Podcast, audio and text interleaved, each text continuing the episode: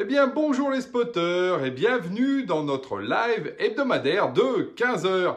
Et aujourd'hui, on va revenir sur un événement qui a eu lieu hier. C'était le panorama 2021 de l'écho. Alors maintenant, ils l'ont recalé sur l'année parce que je crois qu'ils en sont à la 12 ou 13e édition. Donc, euh, euh, justement, comme ça, le chiffre devenait important, ils ont préféré se recaler sur l'année.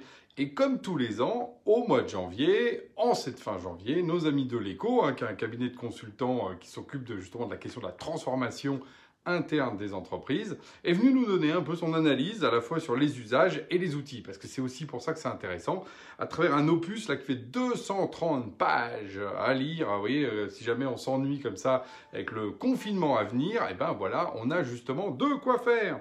Alors, euh, ce qui est intéressant toujours dans l'analyse de, l'écho, c'est qu'à la fois ils prennent d'abord des, des, questions sur les usages et donc des chiffres, et puis après on, ira un petit peu sur les outils.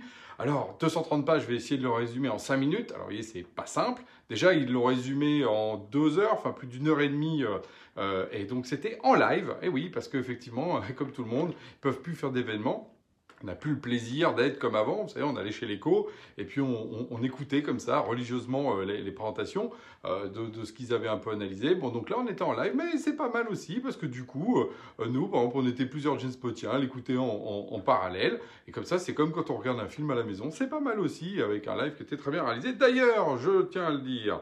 Alors, du coup, si on reprend un peu les éléments saillants.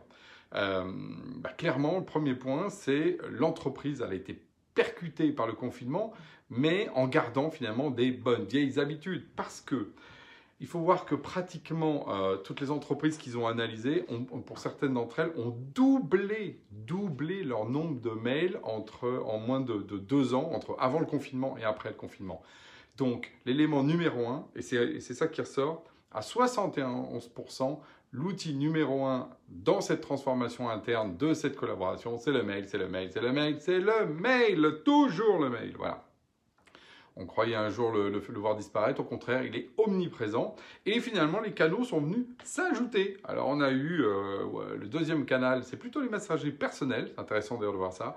Les WhatsApp on call, les Messenger et tout ce qui fait le, le petit SMS. Bon, Derrière est venu, et là ça a été l'accélération évidemment pendant cette période de confinement, euh, le grand sujet de la visio.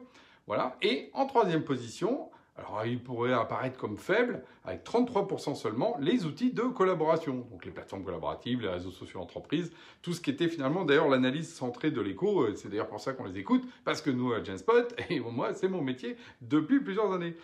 Alors on se dit 33% c'est pas beaucoup, mais en fait c'est pas si mal que ça parce que ça monte année après année. Hein. Il ne faut pas oublier quand même que le mail, euh, moi, il est, apparu au siècle précédent. Hein. Donc il a plus de 20 ans d'existence. Alors exemple on prend les RSE, c'est beaucoup plus récent, ça 7, 8 ans, 10 ans euh, que, ça tourne et sur lequel maintenant il y a vraiment des déploiements. Donc euh, en comparaison, effectivement, c'est normal. Alors on voit que quand on dit ah tout s'accélère, oui tout s'accélère quand on voit au temps présent, mais sur le temps long, en fait, on met toujours un peu de temps à atteindre l'intégralité du troupeau. C'est l'exemple typique entre le mail, 71%, et la collab. L'information surtout, c'est qu'on c'est que le mail ne disparaît pas pour autant. On a vraiment une question d'addition. Donc on renvoie euh, à un article que j'avais écrit il y a 5-6 ans où je disais bah, le mail disparaîtra en fait plutôt digéré par les autres outils plutôt que euh, disparaître. Et c'est ce qui est en train de se passer. On est plutôt dans une logique de digestion, c'est-à-dire qu'il vient à côté d'eux, toujours central, mais bon voilà. Alors si on regarde sous l'angle des outils, alors là il y a beaucoup beaucoup de choses à dire et moi effectivement je suis intarissable sur les outils, vous savez le produit c'est ma, grande passion. Euh, je vais m'arrêter sur les digital workplace avec la vision qu'a l'écho euh, qui dit voilà, voilà comment chacun des acteurs prend cette question de la digital workplace, donc d'une certaine manière redonne un accès unique à l'utilisateur pour qu'il puisse mieux travailler au quotidien. C'est ça la digital workplace. Bon. Et eh ben, je vais vous le faire euh, en mode rapide, en punchline. Voilà. Eh bien donc Microsoft, eh bien oui, il mise sur Teams. C'est intéressant parce que lui qui vient justement du mail, il mise sur Teams, le fameux outil qui a explosé euh, principalement par, moi je pense, la gratuité et la visio. Et oui voilà, tout d'un coup c'était gratuit et si c'est gratuit, c'est toi le produit. Microsoft s'en est bien servi et à nouveau il nous a tous captés. Bravo Microsoft, toujours aussi fort. Euh, je tiens à dire d'ailleurs qu'il est cité 151 fois dans l'étude, donc sur 230 pages. Donc on voit bien qu'effectivement c'est le sujet central de l'écho. Microsoft, Microsoft, Teams, c'est vraiment leur, euh, terrain de jeu naturel. Bon. Ensuite, dans la deuxième position, voilà, c'est Google. Et oui, Google lui mise sur Gmail. Intéressant. Celui qui était là pour réinventer Google Docs, etc. Finalement, lui, dit Oh, bah, je prends le bon vieux mail et c'est mon point de centralité de la Digital Workplace. On verra s'ils ont raison à long terme. Est-ce qu'ils apparaîtront pas un jour un peu old school ou est-ce qu'au contraire, c'est le pari gagnant bah, On verra ça dans quelques années. Euh, ensuite, on a notre ami Slack, hein, qui a été racheté par euh, Salesforce, qui lui mise pour sa Digital Workplace par l'intégration avec les best of breed, les meilleurs outils qui existent sur la, sur la, sur la planète. Très bien. Euh, et puis ensuite, on a d'ailleurs, ils le mettent dans un tiercé parce que bon, c'est un peu, même si on est très différents, mais pour, pour, on est mis dans la même, dans la même valise. On a donc Jamspot Talkspirit et Waller, hein, d'ailleurs que je salue, euh, qui euh, travaillent à une meilleure intégration des briques, c'est-à-dire d'avoir une, finalement une logique unifiée dans leur univers, tout en étant connectés avec le reste du monde. Euh, ce qui est assez juste d'ailleurs en ce qui nous concerne.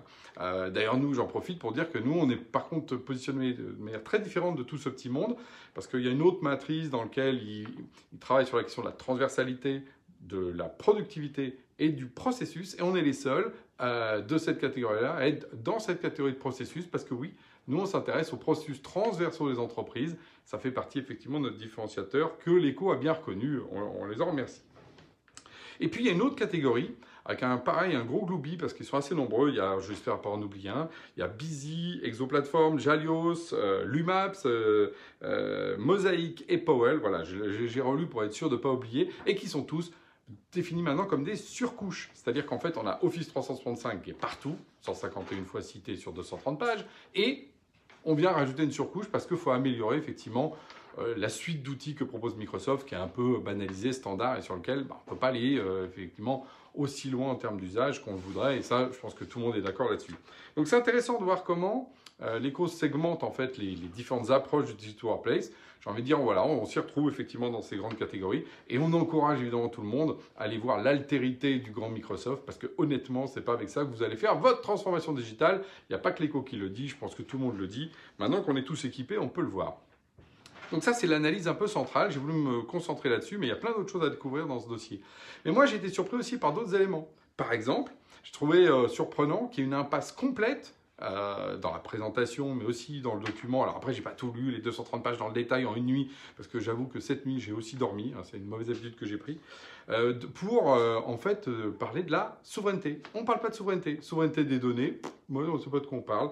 la question des données, non. Le RGPD, le problème éventuellement du fait qu'aujourd'hui on considère que les données sont, sont, interdites dans ces outils-là, ce n'est pas un sujet. Donc voilà. Donc j'invite effectivement quand même à se poser le, point.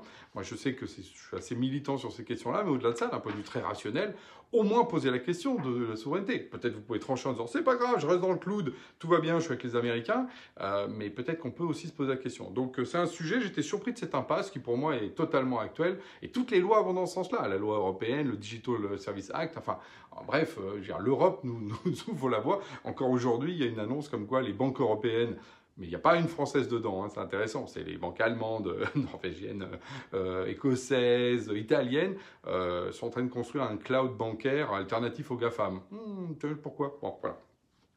Ok, ça c'est le premier point. Deuxième point, c'est plutôt en baisse dans le discours d'un sujet sur lequel je suis très aligné avec l'écho, mais, mais finalement c'est pas facile, euh, et puis peut-être qu'aujourd'hui c'est moins d'actualité. Ils étaient beaucoup sur l'action du SI composite, d'avoir des SI avec plusieurs choses, l'interopérabilité. Bon, ils en ont beaucoup moins parlé ce coup-ci parce que euh, finalement, est-ce que parce que c'est aussi un état de fait, avec le Shadow IT, le fait qu'on ait plein d'applications, que finalement quasiment tous les acteurs du CAC 40 ont plusieurs des acteurs qu'on vient de citer? Je veux dire, il y a très très très peu qui sont monogames. Donc finalement, oui, un SI composite, oui, c'est peut-être plus un sujet et que tout le monde accepte qu'il faut de la variété. Je ne sais pas. En tout cas, c'était pas, c'était un point en baisse dans, dans le point de l'écho. Ok, euh, voilà. Et en revanche, en hausse, et c'est pareil, là pour le coup, je, me, suis assez d'accord avec l'analyse, c'est que on parle de collaboration, euh, c'est une chose, mais justement, ce qui est en train de monter, ce sont les outils de management visuel. Voilà, tout ce qui fait euh, qu'on va avoir des petits post-it, des cartes. Euh, nous, par exemple, on l'a vécu avec notre application Tableau qui a explosé en usage, euh, qui, est montée dans, les, dans les tours en termes de, nombre de déploiements, parce qu'effectivement, c'est du management visuel. Vous avez des cartes, quand je le déplace, et je suis de l'autre côté de la Terre, hop, je vois la carte se déplacer. Donc en fait, quoi? Ça répond, le management visuel, au fait que comme on n'est plus ensemble et que le télétravail est une obligation, bah, du coup, on a besoin de faire du management visuel, c'est-à-dire qu'on a besoin de voir les objets bouger, sinon on ne comprend pas ce que font les autres. Hein, quelqu'un publie un truc, je vois pas ce qui s'est passé, oh, qu'est-ce qu'il a fait? Alors que quand on est ensemble, je vois bien, il se lève, il est sur son ordi, il envoie un truc, il dit ah c'est, j'ai envoyé mon mail. Il y, a une action physique, là on la voit plus. Donc oui, management visuel, parce qu'effectivement, on est en télétravail. Et alors, euh, je voudrais pas euh, vous faire peur, mais euh, hier, c'est Jacques Attali, vous savez, celui qui prévoit toujours le futur à deux coups à l'avance et 20 ans en avance, nous a nous prédit, je crois, je ne veux pas dire de bêtises, huit confinements, voilà. Euh, donc il dit qu'est-ce qui nous arrivera au bout du huitième confinement? Donc on en a sans doute pour longtemps. Donc je pense qu'on va avoir besoin des outils collaboratifs et du management visuel parce qu'on n'est pas prêt de se retrouver euh, les uns sur les autres pour justement bosser ensemble. Voilà, préparons-nous à ça et l'écho nous ouvre en fait euh, les portes. Donc je vous invite à le, à le télécharger sur leur site. Hein. C'est un très bel ouvrage, très bien fait, 230 pages de bonne lecture justement pour les soirées d'hiver au coin du feu du confinement. Sur ce, je vous dis à la semaine prochaine.